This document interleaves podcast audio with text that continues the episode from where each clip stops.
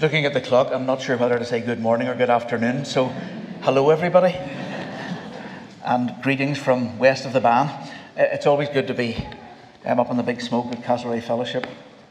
And you know, your, your fame has extended far and wide through Jeff's literature. It's even on our table in Dungannon Baptist these days, so there you go. It's, it's sort of traditional that I do a book review uh, when I come here. I'm not going to do one today. Andrew has beaten me to it, so thanks, Andrew, for your leading. And all I can do is endorse the book Gentle and Lowly that, that Andrew mentioned. Um, it's by one of the Ortlunds. There's so many Ortlunds, I always forget which one it is. I think this one's Dane. Um, their writings are all good, actually. But Gentle and Lowly is a lovely book. Buy yourself or buy somebody the nice hardback edition. It looks really good in your bookshelf. Um, I don't know if you like poetry, because we're going to read a poem this morning. No, not one of mine, and not one of Jeff's. Um, one written by somebody else. I wonder if you did poetry at school, if you studied English literature, perhaps. Um, I was going to say O level English literature, but you young people think of it as GCSE. And perhaps you were forced to study poetry. I actually like poetry, and some of what I learned at school has, stuck with me. But sometimes I wondered as we study those poems, did we take things out of them that the poet never put into them? And of course, in our postmodern world, that's exactly how you interpret any bit of text, isn't it? You just interpret it whatever way you like, irrespective of what the author meant, if indeed he or she meant anything at all. So we're going to read a poem this morning, and it's Psalm 8. Psalm 8 is the poem we want to look at today. Um, and hopefully, we won't take out more from it than the author put into it. And you'll see from the heading of Psalm 8 that that author is David. This is King David, uh, the shepherd boy who became Israel's greatest king. If you look at the heading above the psalm, which these headings are original, of course, it says, For the director of music. So I assume what happens is David has written a new, a new song for, I have nearly said Sunday worship, for temple worship. And he sent it to the director of music. And then he has added to it according to Gittith. Now, nobody has a clue what Gittith means. You can look up all the commentaries you want. Nobody really knows. If you have a, a Bible with notes, it'll probably say probably a musical term. So it might have meant this is the style that we want it played in. Gittith might have been, might have been some guy. Sinclair Ferguson suggests they maybe had some chap who specialised in a particular instrument and he wanted his instrument to be prominent when they sang this psalm. We don't know, so don't ask me. I don't know. Let's read it together. And this is the word of the Lord. Verse 1 of Psalm 8 O Lord, our Lord, how majestic is your name in all the earth.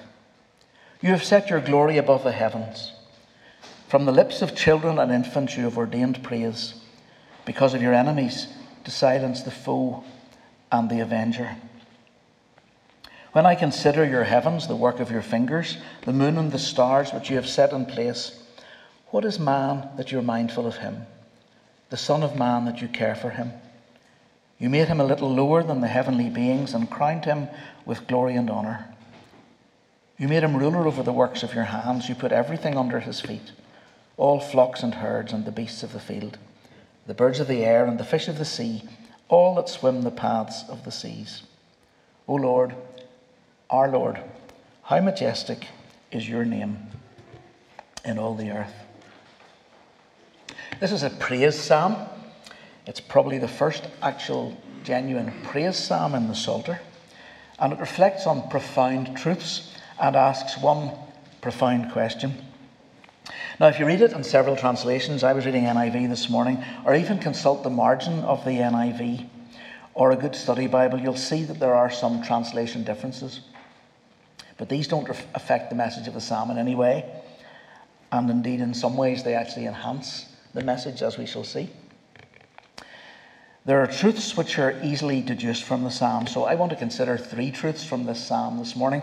And I'm going to tell you what they are now, so if you want to doze off or need to leave early, you won't miss the three main truths from this psalm. Truth one God is majestic. Truth two human beings are insignificant. Truth three human beings are glorious. Let's consider those three things in turn. Truth one God is majestic, or as the New Living Translation translates it, magnificent. God is magnificent. And the psalm opens with King David exulting in the majesty of God. If you look down at your Bible, you'll notice the capital letters O Lord, small capitals, our Lord, not capitalized. The capitals, as I'm sure you know, indicate that David is using God's covenant name, Yahweh, here. That's how we translate it in most of our Bibles as Lord, all in capitals. That is his name, the covenant name of God. And that's all very well to say there is a God, there is a covenant God, but David goes on to say, this covenant God is our Lord. This is Israel's God. This today is our God. We can claim Yahweh as our personal Lord. John Goldingay suggests that David's invocation spells out the implications of Yahweh being Lord in acknowledging that his name is splendid and majestic, usually with the implication of being mighty or powerful. And the response to might is not merely wonder or admiration, but deferential submission. That's what you do when you're in the presence of someone whom you call your majesty. You show deferential submission. And I'm not even going to go there. But that's what you do. When you're in the presence of God, the majestic one, you show deferential submission. You don't come into his presence with your hands in your pockets, without a care in the world. You're approaching the majestic God. And David, who wrote this, remember who David is. Now, I don't know when he wrote it, it's not terribly clear. David might have written this when he was a shepherd boy. But the fact that he put this musical um, direction at the start of it suggests that he wrote it later on when he was actually the king. David is the king. He's the most powerful man in the kingdom. Everybody does what David says. When David says jump, they say hi hi. When David commands the armies to go and attack someone, they do it. When David asks for money, they bring it.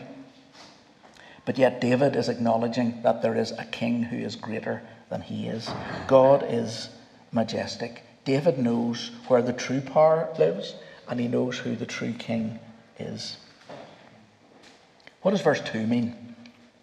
Verse 2 in the NIV reads like this From the lips of children and infants, you have ordained praise because of your enemies to silence the foe and the avenger.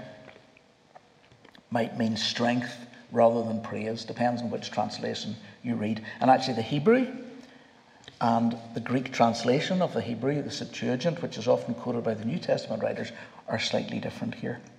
But we'll stick with ordaining praise from the mouths of children. And you might ask in what way that silences the foe and the avenger. Perhaps the New Living Translation gives the sense best. You have taught children and infants to tell of your strength, silencing your enemies and all who oppose you. The Septuagint translate the Hebrew into Greek to mean something slightly different. If you were have a Bible with you and you want to turn it up, that would be great. Look at Matthew chapter 21. This verse, this psalm is quoted and alluded to several times in the New Testament. If you remember in Matthew chapter 21, Jesus entered Jerusalem in triumph. The triumphal entry we talk about on Palm Sunday particularly. And you know all the palm branches that were being waved and the, and the shouts quoting prophecy and so on. And then in verse 12 of Matthew 21, Jesus enters the temple and drives out all the, those who are buying and selling and so on. Look at verse 14 and see the response to all of this. The blind and the lame came to him at the temple and he healed them. But when the chief priests and the teachers of the law saw the wonderful things he did, and the children shouting in the temple area, Hosanna to the Son of David, they were indignant. Do you hear what these children are saying? They asked him. Yes, replied Jesus. Have you never read, From the lips of children and infants you have ordained praise? It's Psalm 8. And he left them and went out of the city to Bethany, where he spent the night. So the priests and the scribes, who should have been rejoicing in the fulfillment of prophecy in which they were experts, didn't get it. They said, Isn't it outrageous to Jesus? These children are shouting out, Hosanna. They're claiming that you're the son of David who comes in the name of the Lord. And how does Jesus respond? As Jesus always responds, he quotes scripture. And here he quotes Psalm 8. Have you never read, he said, from the lips of children and infants you have ordained praise? What a gentle put down for the priests and the scribes who should have recognized Jesus, who should have worshipped him, but rejected him. But the children, they got it, didn't they? Have you ever noticed how readily children understand the majesty and power and even the existence of God? Have you ever noticed that? Have you ever noticed when you read children a Bible story, they just believe it? They don't say, nah, that couldn't have happened. They just, they wonder at who Jesus was, at his kindness, at the way he did things, at the miracles that he carried out, at the way he dealt with, with children. They believe that God created the heavens and the earth. It just comes naturally to them. Doubt and cynicism and denial often come later, but children often seem to grasp things in a simple way that adults don't get. And isn't that why Jesus said, Suffer the little children to come to me? And isn't that why he said that you need to come as children? Because you need to have that simple trust that these cynical priests and scribes didn't have. See, Jesus didn't fit the picture. He didn't ride in on a war horse and kick out the Romans and re-establish a kingdom in Jerusalem. No, he came gentle and lowly, riding on a donkey. They didn't get it, but the children got it. Hosanna to the Son of David, the one who comes in the name of the Lord. What is it that causes David to worship? Well, it's creation, isn't it? When he looks at the night sky, uh, maybe he was the shepherd boy out in the fields at night and he could look up and see the stars and the moon. Or maybe he's the king on the roof of his palace looking at something that it was okay to look at for a change and seeing stars and moon and thinking, wow, imagine God, our God, making all this. And he puts it beautifully, doesn't he? Beautifully poetically in verse 3 When I consider the heavens, the work of your fingers, the moon and the stars which you have set in place. Wonder do you have skillful fingers? I have to say, when I watch Catherine playing the piano, I'm envious of her finger work. I can't do that. Maybe you've got, or you're a wizard on a different type of keyboard. Maybe you can type at 500 words a minute or something. I can't really do that either. Or maybe you can wield a paintbrush and produce beautiful portraits or landscapes. Or perhaps you have a facility for needlework. Maybe you've got green fingers and you can grow beautiful things in your garden. Or perhaps you have very strong fingers, capable of wielding a hammer and a chisel, using tools to make things. Have you ever thought about how amazing your fingers are? David, of course, was, was a harpist, so he probably had pretty good fingers as well, and he could also throw a good stone out of a sling, I'm told. But God, of course, doesn't have literal fingers, does he? We know God doesn't have fingers. We know God is spirit. So here is David using human language to explain what God does. The God of skillful fingers. Think about that. Isn't that a lovely thought? I, I think that's a beautiful thought. God doesn't have a literal human body. This is what we call anthropomorphism, if you like. David using a language to describe a person, to describe God. And remember that David has no Hubble telescope. All David has is his naked eye. He can look up into the sky and try to count the stars, and he can't. According to the European Space Agency, there are about 100,000 million stars in our galaxy, the Milky Way, of which the Sun is one. I can't even begin to compute those figures 100,000 million. The website of the European Space Agency says that counting the stars would almost be like counting grains of sand on a beach. It's almost as if they've heard of Abraham, isn't it? And that's the conclusion we're meant to draw from creation. When we look at the heavens, we're meant to say, with all the multiple galaxies that we now know exist, apparently there are millions upon millions of galaxies, we're meant to say, someone made this. And isn't that someone majestic? That's the conclusion we're meant to draw. David might join us in singing, O Lord my God, when I in awesome wonder consider all the works your hands have made. I see the stars. I hear the rolling thunder, thy power throughout the universe displayed. Then sings my soul, my Saviour God, to thee, how great thou art. That's the conclusion we're meant to draw from creation. And of course, isn't that the conclusion that Paul draws in Romans chapter 1? Paul says this Since the creation of the world, God's invisible qualities, his eternal power and divine nature have been clearly seen, being understood from what has been made, so that men are without excuse.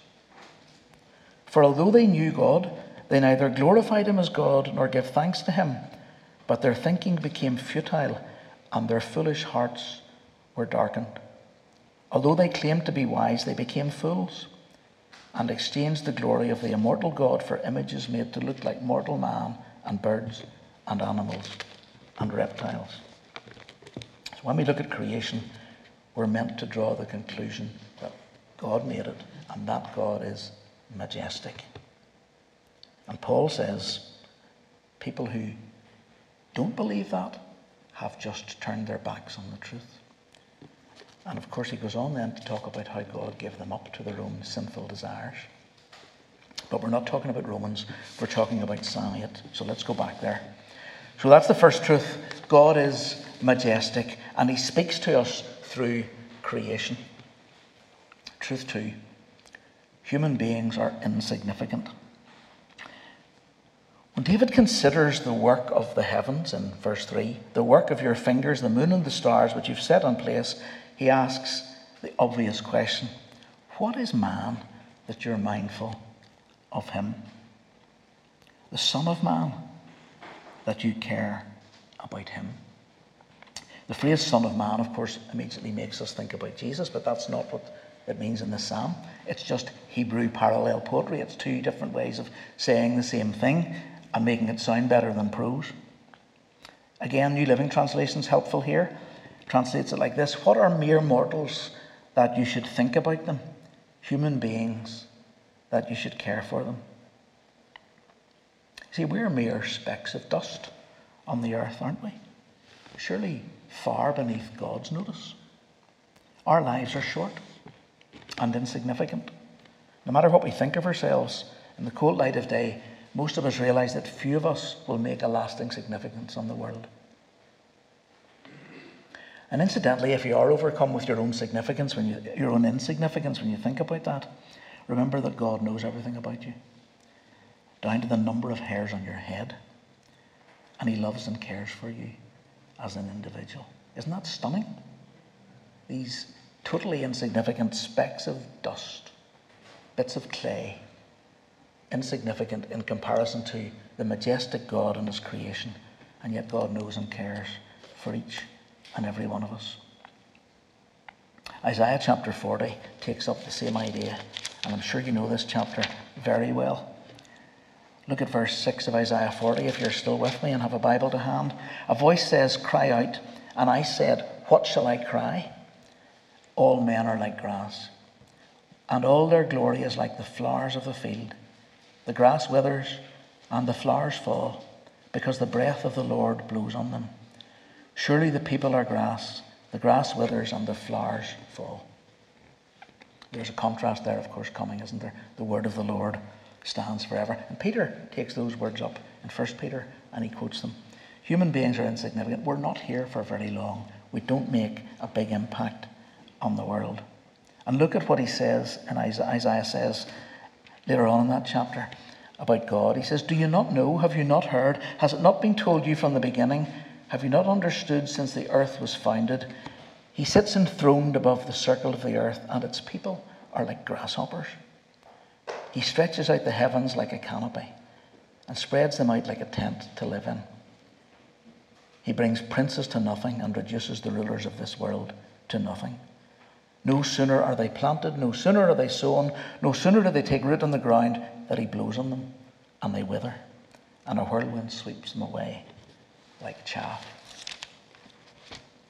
If you ever have pride in yourself and your achievements, whether you're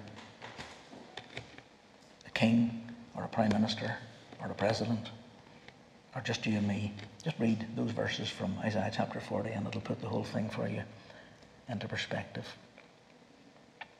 Human beings are insignificant. Compared to God's creation, David asked the question, why on earth would you care about us? As Isaiah says, when God looks down from heaven, we're like grasshoppers. Have you ever seen a, a grasshopper or a small insect? When it looks up at you, I wonder what it thinks, if it thinks at all.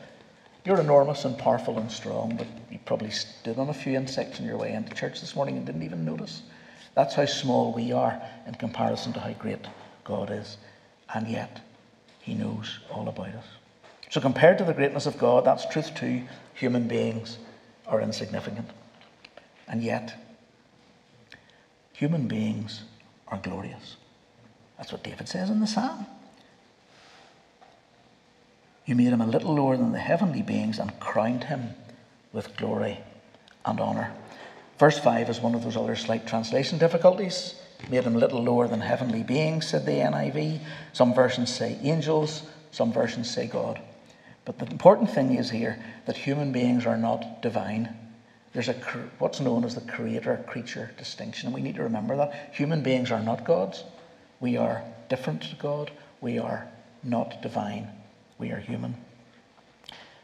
But they have been, David says, given dominion over creation. And again, David puts it beautifully in the language he uses. And this takes us right back to Genesis chapter 1, doesn't it? Genesis chapter 1, after Adam and Eve are created. Verse 26 of Genesis chapter 1, what does God say to them? God said, Let us make man in our image, in our likeness, and let them rule over the fish of the sea and the birds of the air, and over livestock, over all the earth, and over all the creatures that move along the ground. So God created man in his own image. In the image of God, he created him. Male and female, he created them. God blessed them and said to them, Be fruitful and increase in number. Fill the earth and subdue it. Rule over the fish of the sea and the birds of the air and over every living thing and every living creature that moves on the ground, and so on and so forth. We sometimes get so tied up in arguing about uh, Genesis chapter 1's early verses that we forget about those verses towards the end. But let me just quickly draw your attention to two things here. First of all, Adam and Eve were made in God's image, male and female, in God's image. We don't have time to expand on that, but remember that it's only of human beings that this is said. Human beings have a unique place, not if anybody tells you, in God's creation. Not the same as other animals whatever anybody might tell you. Human beings have a unique place in God's creation because all of us, male and female, are made in the image of God. And of course, there's lots you could draw out from that that apply to our modern cultural discussions. And the second thing is that having been made in the image of God, Adam and Eve were given a task, what we call the creation mandate. God's creation was perfect. But Adam and Eve had work to do. And I've thought about this a little bit recently. It's come across it in a few books that I've been reading. Their work was to cultivate the garden. It was probably to extend the Garden of Eden beyond the garden, to extend their mandate into the earth that God had created. It was to populate the earth with children and to raise them up to worship God. To have stewardship, if you like, over the earth. Michael Horton puts it like this He said, It is not because of our soul or our intellect that we are ranked higher than our fellow creatures, but because we have been created in the wholeness of our identity with a special commission for a special relationship with God. It's only human beings have that relationship with God, and it was only human beings were given a mandate to rule over God's creation. All well and good. But you say, hold on a minute. That's not how it is. We live in a world in which people have plundered the planet's natural resources where we need the RSPCA to deal with cruelty to animals, where the United Nations are anything but united, and where countries are ravaged by war, and as we heard earlier this morning, where, where Christians are persecuted for their faith. We live in a, a world where babies are aborted at will, and in many societies, the elderly are not valued and are pushed towards euthanasia. So, if human beings were given dominion over all that we read in verses 6 to 8, and look at the beautiful language all flocks and herds, and the beasts of the field, the birds of the air, and the fish of the sea, all that swim the paths of the seas. If human beings, if Adam and Eve were put in charge of that, and their descendants, that's you and me, to have dominion over God's creation, what a mess we've made of it. What an absolute mess we made of it. And of course, you just need to go back to Genesis chapter 3 and discover where all that started when Adam and Eve went their own way instead of God's way. So, how come we can read Psalm 8 this morning and think it's true? Well, the writer to the Hebrews anticipates all that, doesn't he? And this is the easy reference to Psalm 8 in Hebrews chapter 2.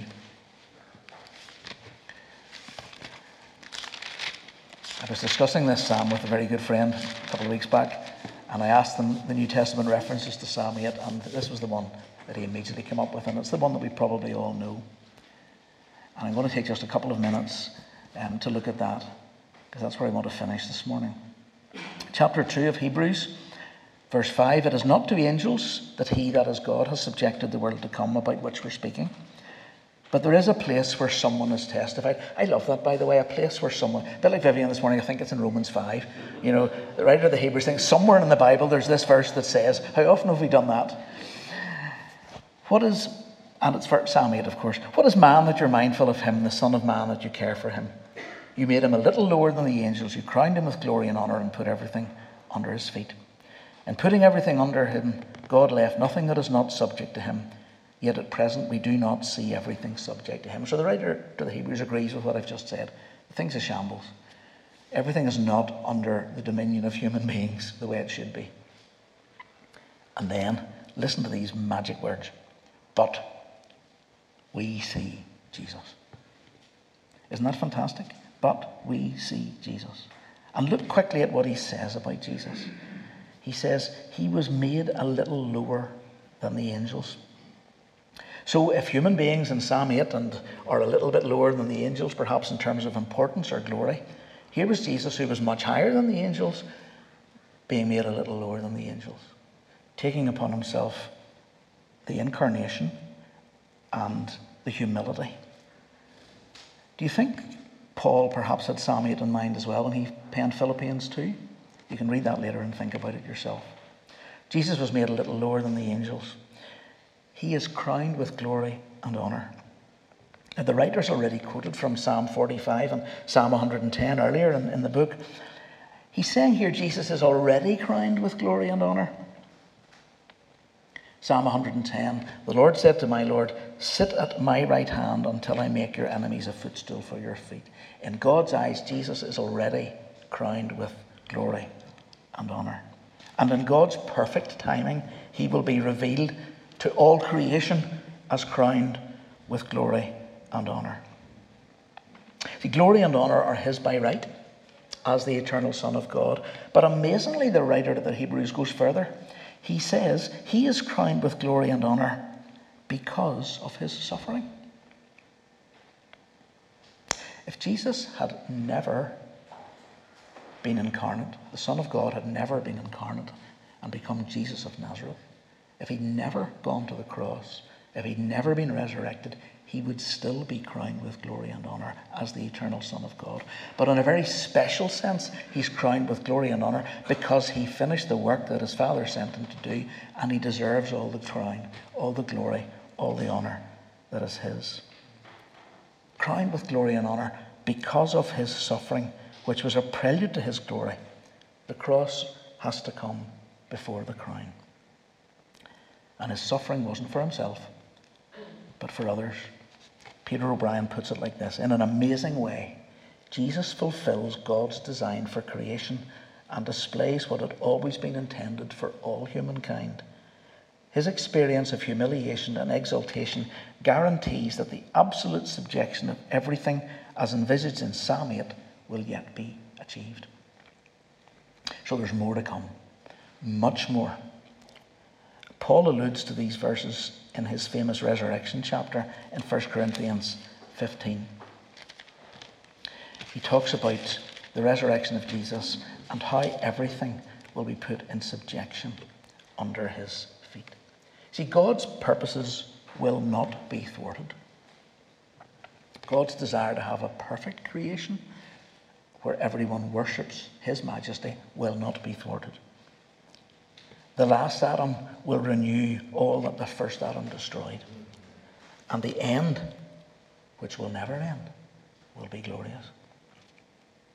We've come a long way from Psalm 8, and thank you for your patience, but not, I think, without New Testament warrant. So much more we could say. We consider, could consider how God knows and cares for each of us. But let us leave King David gazing up into the night sky and just conclude this beautiful psalm with the way David concluded it, where he went right back to the beginning. O Lord, our Lord, how majestic is your name in all the earth. Let's pray together. Thank you for listening to this Castlereagh Fellowship podcast. For more podcasts, Bible teaching videos, and to see what's going on at the church, please visit our website, castlereaghfellowship.com. God bless.